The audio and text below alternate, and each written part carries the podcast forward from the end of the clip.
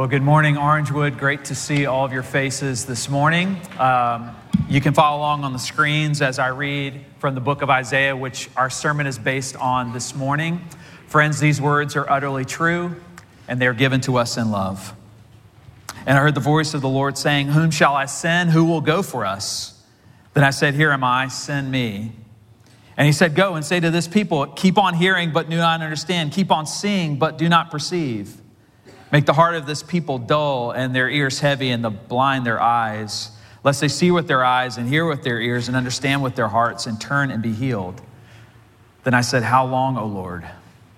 And he said, Until cities lie waste with, without inhabitant, and houses without people, and the land in a desolate waste. And the Lord removes people far away, and the forsaken places are many in the midst of the land. And though a tenth remain in it, it will be burned again like a terebinth or an oak whose stump remains when it is felled. The holy seed is its stump. Friends, this is the word of the Lord. Would you pray with me? Our gracious Father, you know the stories that we bring into this room. You know the questions that we've asked, the pain that we've carried. And so, even in this Advent, would you be very near to us? Would you meet us right where we are this morning with life? We pray this in Jesus' name, and everyone said, Amen. You may be seated. Uh, real quickly, uh, before we get to the sermon, I just want to stop and say thank you for the ways you partnered and gave through our Thanksgiving fund for November $35,000. That's incredible, uh, going completely out to serve uh, ministries uh, here and around the world. So, thank you so much for doing that. Um, we turn now to our last uh, giving opportunity of the year, which is our year end giving here at Orangewood. So be in prayer uh, for how God would use you in those ways. Uh, if you're a guest with us today, I'm really glad that you're here. Uh, you've picked a great time uh, to be with us. Uh, we're in a sermon series uh, called A Weary World Rejoices. Try to say that three times fast. A Weary World Rejoices.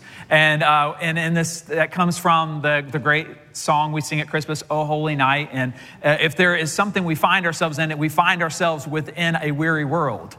Uh, we, we, we, look at the division, the political division. Uh, some say the, the, the largest it's been since the Civil War in our country. Uh, we look at the, the, the rise uh, uh, of another pandemic in our world, not the one you're thinking of, but the pandemic of loneliness. Uh, Japan recently put a delegate in charge of their government, their title, the Minister of Loneliness. Uh, Omicron is now apparently with us. That's the new variant. We live in a weary world. The weariness that we see in our world, we find exists right in our own souls.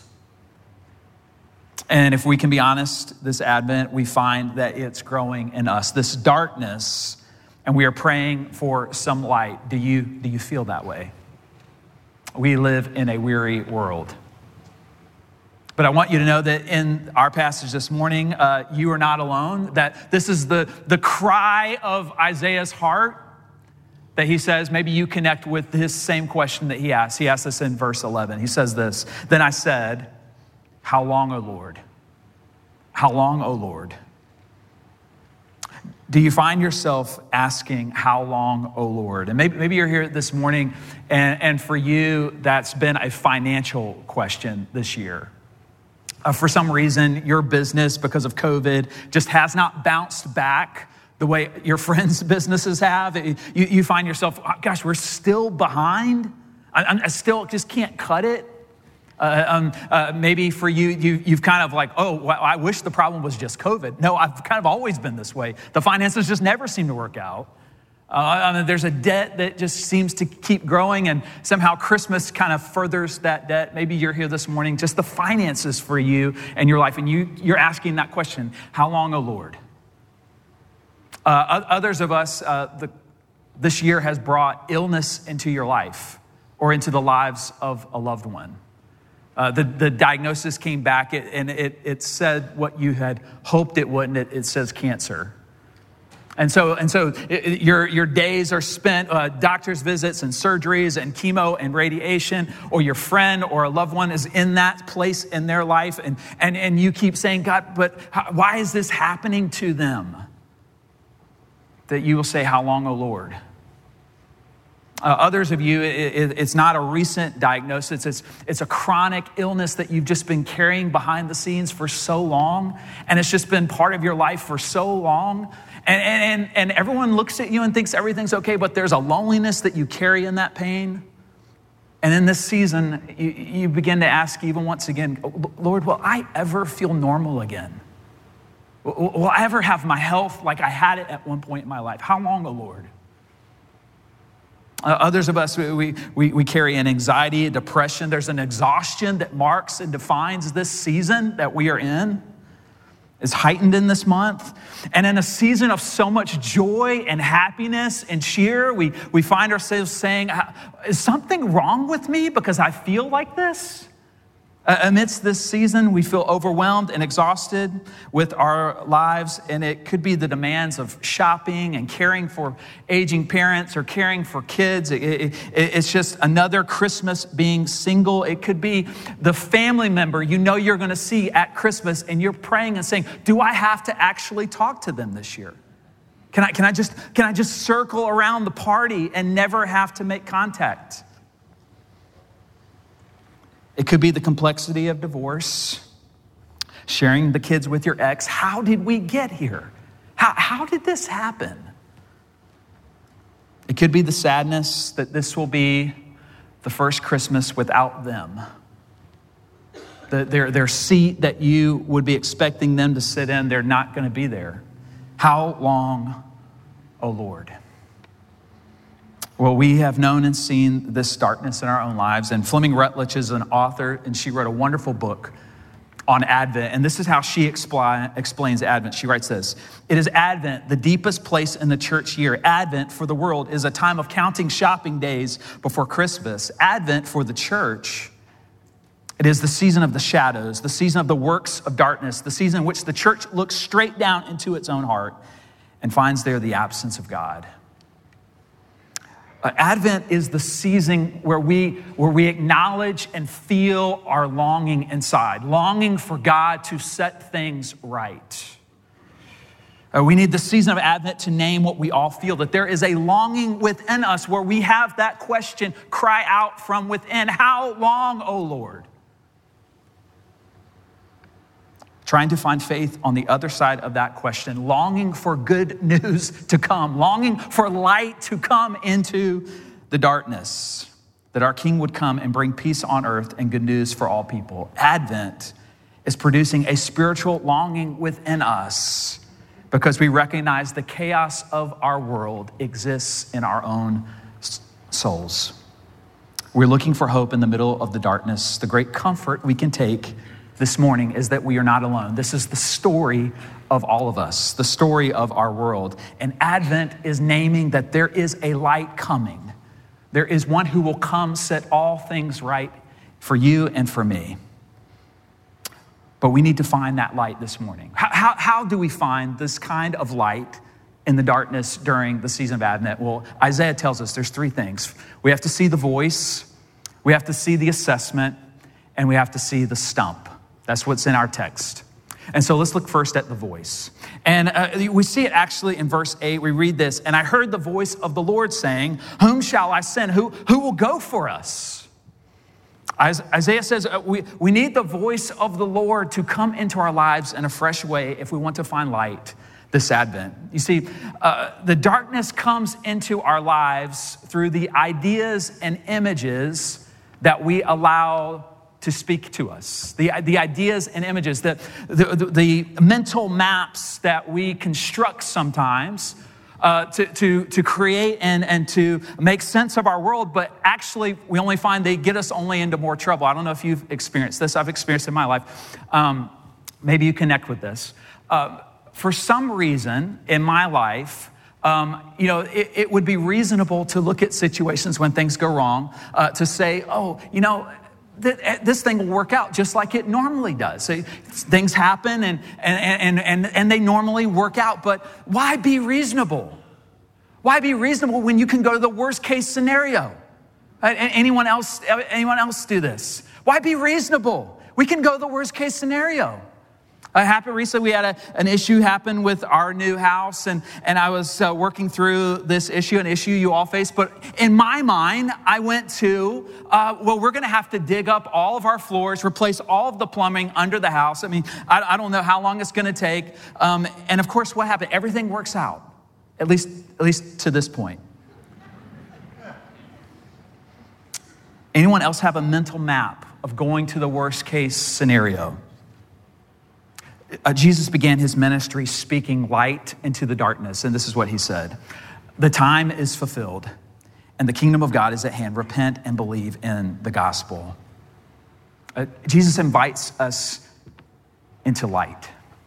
And, and, and, he invites us to change our mental map. See, he uses this word here repent. Now, if you're like me, you, you have a visceral response to that word. And, and my visceral response takes me back to college when I was walking to the, the school library. And, and on the steps of the, of the library, there was a man there with a microphone, and he was yelling at everyone going in, Repent or you're going to hell. Maybe, maybe you've encountered that. But when I hear the word repent, my, my visceral reaction is to go to that place in my mind. But, but Jesus' repent is invitational. Uh, the, the Greek word is metanoete, which literally means to think about what you've been thinking about. Uh, oh, what are the mental maps you've constructed for your life? What, what are the ideas and images that you have allowed in that have only brought you further into darkness? Think about what you've been thinking. To listen to the voice of God instead of our mental maps to trust God to guide and lead you. Uh, this, is, this is what we see in the story uh, of Christmas. The, the, the, the, the voice of God comes to Joseph and says, Listen, you cannot stay here. You need, you need to depart and go to Egypt. And what does Joseph do? He took his family to Egypt. Uh, it, it's the same story of Mary. Mary. The voice of God speaks to Mary through the angel and says, You, will carry God within you. And, and Mary says, I, I, am, I am the servant. I have surrendered my will to you. That, that is stepping into the light. How, how do we develop that kind of response, that kind of trust? How do we do that? Well, uh, uh, some spiritual practices that we could take on uh, to help us with this. One of those would be the practice of silence and solitude. Uh, the prophet uh, Elijah uh, uh, had hit a very dark place in his life. Maybe you've been there. Um, he, he, looks around, he sees the, destruction happening in Israel. Um, he, he, he cries out, God, I'm the only one left who serves you, uh, which wasn't true, but we get very outlandish when we think we're all alone. Um, and, and, but he goes and he has this moment with God, and it says that, that God spoke to him, not, not through the earthquake, uh, but, but it says that God spoke to him through the whisper. And, and that, that Hebrew word there for whisper uh, is actually, he spoke to him in the silence. Uh, he, literally, he spoke to him in the thin silence. Uh, what would that look like for you to have that silence? Ruth Haley Barton shares a story of her own life. She was um, living way beyond margin, uh, fully uh, overwhelmed and in a hurry in every facet of her life. She couldn't say no to anything, always yes to everything. And she kind of reached this point in her life where uh, she was worked up, messed up, and fed up. If you've ever been there, uh, it's like, I can't take this anymore. Um, and she shares a story. She saw her life at that point as if you went to the river and grabbed water in the river, and that raging water is, it, is in the glass, it's still stirring. And, and when you look through the glass, you can't see anything. It's opaque. The, the water's cloudy because of what's all stirred up. But if you allow that water to sit, to, to be still, the, the sediment will begin to drop and you'll be able to see clearly. She said that, that that was my life. I needed this silence, this, this moment where God could speak to me like Elijah, the, the thin silence. Uh, and so maybe this week for you would be just spend two minutes a day, two minutes a day. Just start with two minutes. Don't be an overachiever. Two minutes is hard, but two minutes a day in silence with God, listening for his voice of love to speak over you. The second place you want to hear God speak to us is through Scripture. We see this in Hebrews 4. It tells us this uh, For the word of the Lord is living and active, sharper than any two edged sword, piercing to the division of soul and of spirit, of joints and of marrow, and discerning the thoughts and the intentions of the heart. Uh, the, the scripture is our authority for how we hear the voice of God. We, we allow God to speak and reshape the mental maps, these, these ways we've formed of how we view the world. And God wants to speak into those. Uh, he wants to give light to those. And we actually see in the story of Jesus when he is tempted in the wilderness, uh, we see the temptation of how God would speak to him, and, and, he, and um, or the devil would speak to him, and he, he has these three, I would call them archetypal temptation patterns that he will use. And we see those in the story. It's the comfort, security, and power. That's how the devil will speak to us. He'll, he'll tempt you there. And notice that he won't tempt you with 0% truth. Uh, the devil usually works in tempting you with about 95% truth, and the other 5% is from the pit of hell and will destroy your life. It's, it's, very rarely does the devil come to you and say, ah, oh, you know, listen, zero percent truth. No, he, he's going to give you 95%, and that 5% will lead you to utter darkness. But Jesus responds to the lies. He responds to these false ideas and images by quoting true scripture. You see, the devil had quoted scripture, but he twisted it to Jesus. Jesus actually quotes scripture back to him. He quotes the voice of God over it. That's, that's where the light comes. Have you allowed the scripture to be that light for you? Um, you see, in our lives, we're being shaped so much today by social media, by our news feed, our news sources. Um, you know, we, we can find ourselves receiving ideas and images that um, maybe you may think that they're actually not that bad, but the half truths actually are more destructive to leading us into the darkness. Uh, I, want, I want to make sure I say this. I, am not against social media, though I don't use it. If you want to find me sometime, I'll tell you why I don't use it. But if you choose to use it, that's great.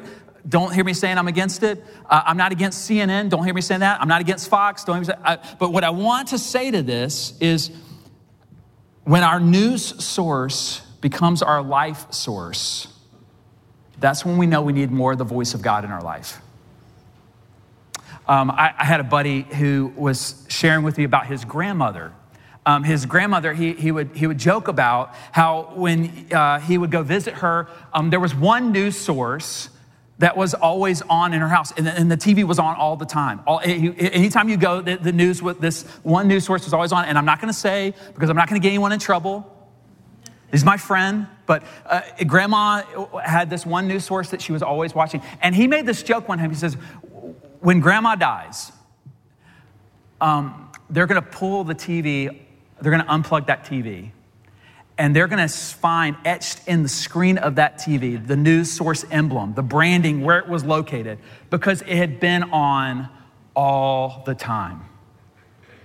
Now, I actually don't even know if that's true, if that's if there's an electronics person here, you could vouch if that's actually possible. But what I would say to that is even if the news source wasn't etched into the TV, it was etched into her heart. That our news source can become our life source.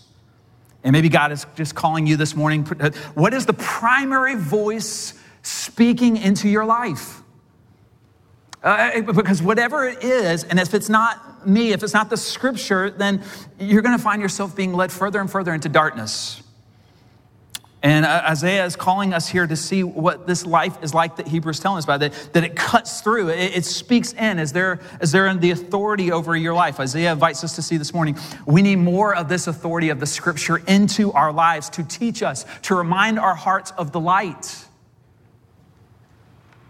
to become the kind of people who walk in the way of Jesus and the community of love. And we need the voice of God if we want to find light in the darkness this Advent. But notice what this passage of Hebrews tells us. If Scripture is alive, it will expose. That's the second thing we need if we want to find light this Advent the assessment. And, and in our passage, uh, God gives his assessment. This is what he says in verse 10. Uh, make the heart of this people dull and their ears heavy and, the, and blind their eyes, lest they see with their eyes and hear with their ears and understand with their hearts and turn and be healed. We see in this verse God's assessment, and it's, it's not pretty. It's not pretty. Their, their organs are not functioning correctly and properly. They, they cannot truly receive uh, the voice of God. It literally says their heart is fat. That's, that's what that word dull is. Their heart is fat, is not working properly. Um, I had a friend who uh, went to the doctor recently. You, you get to be uh, my age. Um, I just turned 40. And um, um moment of silence for me, please. And, uh, you know, also that means all my friends are starting to have those, you know, checkups too. And they, he went to the doctor recently. They did all the blood work and um, it came back, listen, your, uh, your cholesterol's high and uh, your blood pressure's high. And uh, this is the assessment from the doctor. And, and, and this guy, uh, in response to what the doctor was saying, decided, um, well, I, I, I need to cut out meat from my diet, which that to me sounds like death. But he, this is what he did after receiving the assessment. How, how, how will you respond to the assessment? Friends, there is a person we are becoming. Look at this passage. God's assessment is left to ourselves, we will become blind and deaf. Left, left to ourselves, uh, the, the heart will get fat. Darkness will take over. The doctor called with his assessment. God has an assessment for us this morning. Um, and as we become like what we worship, one of the major issues uh, that existed in ancient cultures was uh, the worship of idols. And, and listen to Psalm 115, it, it really explains this. It says this our guys in the heavens, he does all that he pleases. Their idols are silver and gold, the work of human hands. They have mouths but do not speak, eyes but do not see. They have ears but do not hear, noses but do not smell. They have hands but do not feel, feet but do not walk. And they do not make a sound in their throat. And those who make them become like them. So do all who trust in them. Do you, do you, hear the connection between Psalm 115 and our passage of Isaiah? The, the, the, the, life of the person who, who chooses to look to other things to find happiness other, and, other than God. Whatever that is you are looking to, it will only destroy you. Uh, it, it, will only lead you into further darkness. Uh, but notice it doesn't happen quickly. It, it's this slow, you begin to lose your hearing, you, you, be, you begin to fall away. Uh, notice it, it, doesn't come quickly. It, it's like the sun as it sets gradually into the darkness. The hearts get dull, the ears get heavy, the eyes go blind. Usually, some idol in your life will take over, and it will take over very slowly. And it usually happens at such a slow pace. You, you look, you even assess it, and you may even say, What's the big deal? C.S. Lewis uh, wrote a wonderful book called The Great Divorce. It's a fiction story um, and uh, in that, he tells this scene of how the darkness just begins to take over slowly, gradually, without notice. He says this Hell begins with a grumbling mood, always complaining, always blaming others, but you are still distinct from it. You may even criticize it in yourself or wish you could stop it, but there may come a day when you can no longer. Then there will be no you left to criticize the mood or even to enjoy it. But you just, but just the grumble itself going on forever like a machine.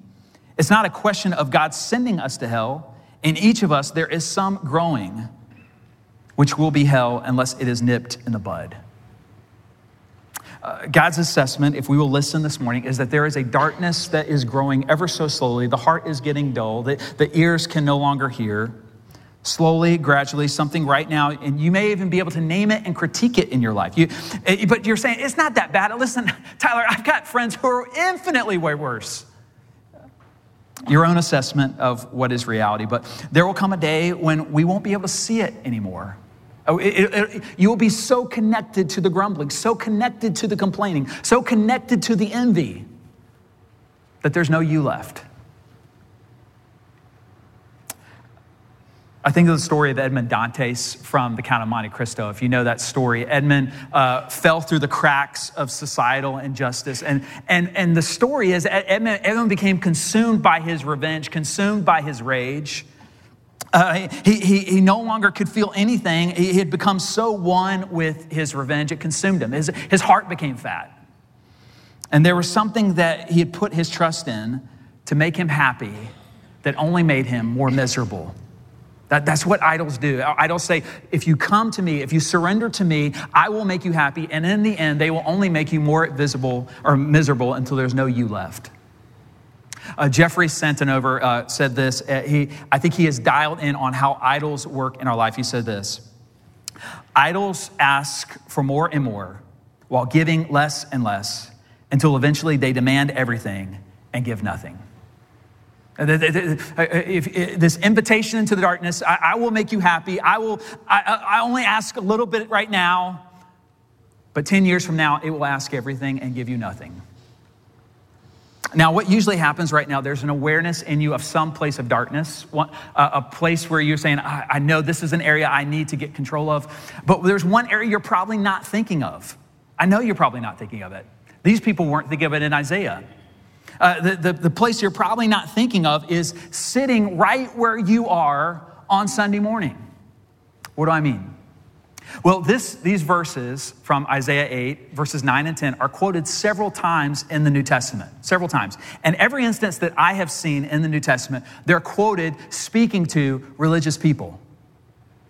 They're, they're, they're, quoted given to the people who are, who are giving to the synagogue, who are reading their Bibles, discipling others, but their hearts were fat. Have you ever had a time in your life you thought you saw something correctly and then you realized after the fact I was completely wrong? Have you ever been there? You, you thought you saw someone you knew, and it turned out that wasn't them at all. It happened to me recently. I was driving over on Maitland Avenue. I came up to a red light, thought I saw a friend, looked like their car, exact match. Saw the color of the car, looked like their color of their car, exact match looked through the shadow of the window and looked like an exact match of their profile. And so I rolled down the window to completely get their attention. Ever been there? Only to have them turn their face to me and then realize it wasn't them. And uh, friends, I'll just say this there's no comeback at that point. like you can't do anything. Uh, it, it's just roll the window up, look straight ahead, and don't make eye contact anymore. You, you, there's no comeback. There's, there's no win.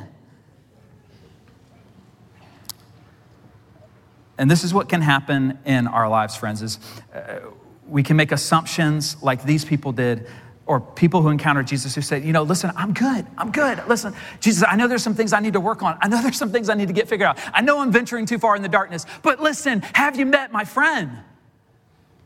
Jesus, I know there's things I need to get worked out, but really, have you met my spouse? No pointing, okay? But usually it's really hard for us to get God's assessment of the darkness because we think the darkness is really out there, or at least mostly out there. Those people, my coworker, my neighbor, my parent, my kid, my spouse, there's always someone we can find in our lives who we feel like, man, uh, the darkness, God, is really down the street, just right around the corner.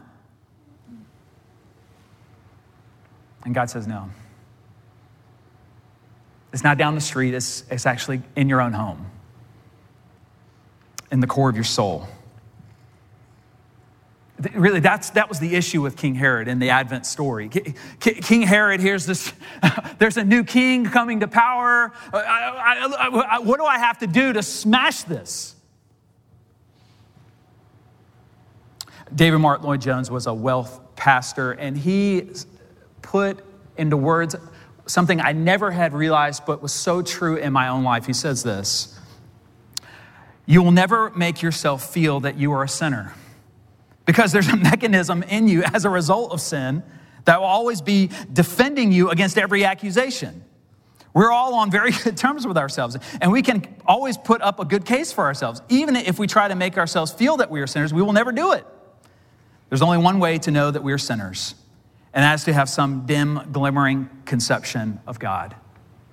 Friends, do you hear what he's saying? I've never had anyone put it so clearly and so concisely. He's saying this. He's saying, Our sin will not allow us to see that our heart is fat. Uh, our sin will, will keep us thinking everything is okay. There, there's always these other people that have the real problem. The issue with seeing our sin is our sin, Lloyd Jones said. We just can't see it. This is why we can judge everyone else in our life and never turn to assess the inner workings. I had this happen to me recently, um, which, by the way, if you're a guest, you're realizing very quickly I have a lot of issues. Um, but uh, back in October, uh, there, there, was a post going around uh, about that wonderful book that we gave out, Gentle and Lowly, if you were able to get a copy of it. And um, people were commenting online, pastors were, were commenting online, and one pastor had said, Wow, what an amazing book Gentle and Lonely is. And it really is a phenomenal book. What an amazing book Gentle and Lonely is. And underneath his comment was another pastor. And that pastor said something along these lines, I'll paraphrase. Oh, yes. Um, the, the, the, that book is amazing. I have been saying it since the very beginning when it came out, when the author gave me an advanced copy.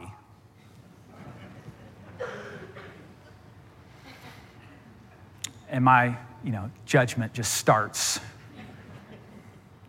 Pray, pray for me.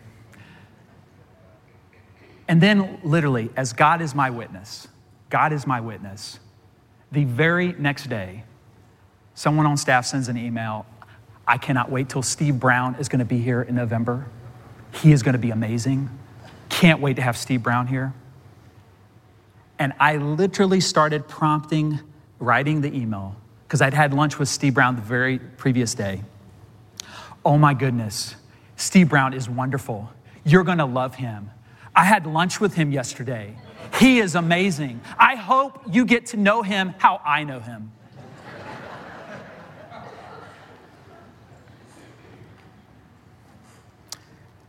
Now, I know some of you are judging me, but that's okay. We all do this. We can judge everyone else literally and do the exact same thing. This is, look what God says in verses 11 and 12. He says this Until cities lie waste without inhabitant, houses without people, and the land is desolate waste, and the Lord removes people far away, and the forsaken places are many in the midst of the land. And though a tenth remain, it will be burned again. Friends, this is not a great scene. This is a picture of decreation. Decreation is happening. The darkness and the sin are taking over the world. The creation is being pummeled into the ground, driven into isolation.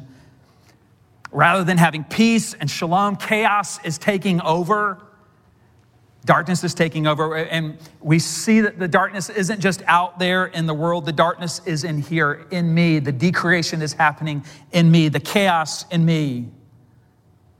But God's assessment is that this chaos is only the byproduct in the world that exists in myself. Our hearts are dull.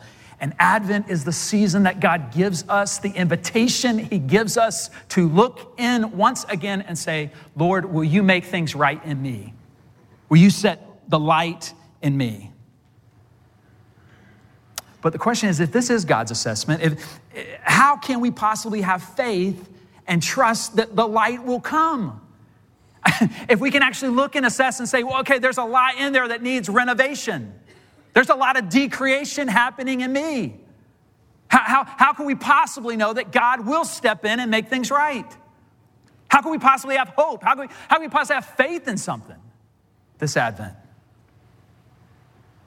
Well, we see it right at the end of our passage. Isaiah tells us about the stump. The stump. Uh, look at the end of Isaiah 6. It says this And though a tenth will remain in it, it will be burned again like a tamarisk or an oak whose, whose stump remains when it is felled. The holy seed is its stump. Uh, God says, when the darkness is taken over, when it, when it looks like there's no hope, when the land has been burned to nothing and it looks like there is no way back from this, when the fire and the smoke clears, when we can look and assess the land as we see in our passage, that there is a little stump right there. Decreation everywhere else, but a stump. When it feels like the darkness is going to win, when we keep crying out, How long, O Lord? There's a stump promising another world is being recreated right in the midst of this broken and chaotic world. There's a stump promising another world is available to you this morning if you want it. Light in the darkness of whatever you're facing this morning. Light promising there is a reason to hope no matter the chaos that fills your soul. A light promising, no matter how great the darkness is, that Advent is the promise that light will come and break in. Why? Because there's a stump most people assessing this scene in Isaiah would not be gleaming with hope, but probably much like you were. Uh, they wouldn't be gleaming with promise. It's not a great scene. There's a stump. That's it, a stump. Everything else is scorched, everything else is decreation. How do we make sense of this? What is this stump? Or more important, who is this stump? Who is this stump? Look, look at what it says at the very end of the passage, the very last words of our section. It says this The holy seed is its stump. We're invited this morning into the light that we're all looking for, the healing that we're all longing for, to bring peace to our chaos. I know it doesn't look like much. I know it just looks like a stump amidst a very barren land, but that stump is actually a seed. Friends, this is the story of the Bible. The stump is actually the seed that the decreation that began in the Garden of Eden would be redeemed. The darkness that fills our world and exists in us, that we begin to look and peer back at in Advent of one who would come and set all things right. Uh, listen to Genesis 3:15. This is the very beginning of our story of the Bible. It says this: "I will put enmity between you and the woman, and between your offspring and her offspring. You shall bruise uh, your he-, he shall bruise your head, and you shall bruise his heel." Uh, maybe it has it in your version of the Bible. Maybe you notice a footnote in your Bible, but the Hebrew word for offspring is actually the word seed. It's not a plural, it's a singular. The, the seed will defeat the evil one. He will destroy the darkness. He will bring peace in the chaos. He will allow the weary world to rejoice. And this is how the disciple John described the one who would come and bring light into the darkness. He said this in the beginning was the Word, and the Word was with God, and the Word was God, and He was in the beginning with God, and all things were made through Him, and without Him was not anything that was made. In Him was the light, and the light was the light of men. The light shines in the darkness, and the darkness has not overcome it. Again, Jesus spoke to them, saying, I am the light of the world. Whoever follows me will not walk in darkness, but will have the light of life. Friends, I don't know how you can look into this this Advent. I know it looks like a stump in a barren field, but the stump is actually the seed. Jesus Christ is the one who will come bringing the life for anyone longing for it this morning, that he will come bringing it to anyone who actually will reach out and take it. He is offering you life. The one who is coming bringing light into all the darkness. How could there possibly be hope with this stump? I know it doesn't look like much. How do we know He is the light of the world? Well, the clearest place we see the light has come into our world through Jesus, the seed, is that on the cross, He bore all the darkness. Uh, uh, uh, on the cross, Jesus allowed decreation and judgment, the barrenness of this world, the pain of this world, the ju- injustice of this world to come crashing down on him on the cross. He allowed sin to overwhelm him. He was alienated from God and experienced the chaos in his own soul. He, he cried out, My God, my God. He, Jesus essentially cries out, just like you, How long, O Lord? How long?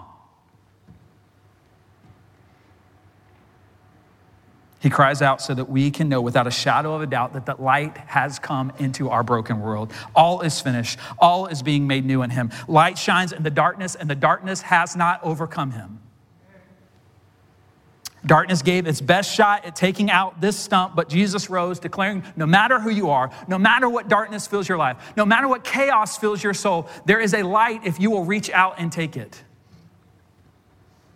There is a new kind of life available to you this morning. The stump is actually the seed. Jesus Christ is the one who has come to set all things right in our world, all things right in you and me. There is a stump, there is a light for you and me this morning. Go to Him. Put your trust in Him. Put your confidence in Him. Whatever darkness fills your soul, it's not the end. It's not the last word. He's not done with you. He's working, and the light will come. Let's pray. Our gracious Father, we thank you for this scene in Isaiah It's the scene of Advent. It's the, it's the scene of, of, of barrenness and darkness, and, and that, that there's one who will come to set all things right. And so, God, would you allow us by your Spirit to put our faith and trust in Jesus? That whatever darkness may feel like it is consuming and overcoming, that, Lord, through your light and through your grace, you would make all things new in our world and in us. We do pray this in Jesus' name. And everyone said, Amen. Amen.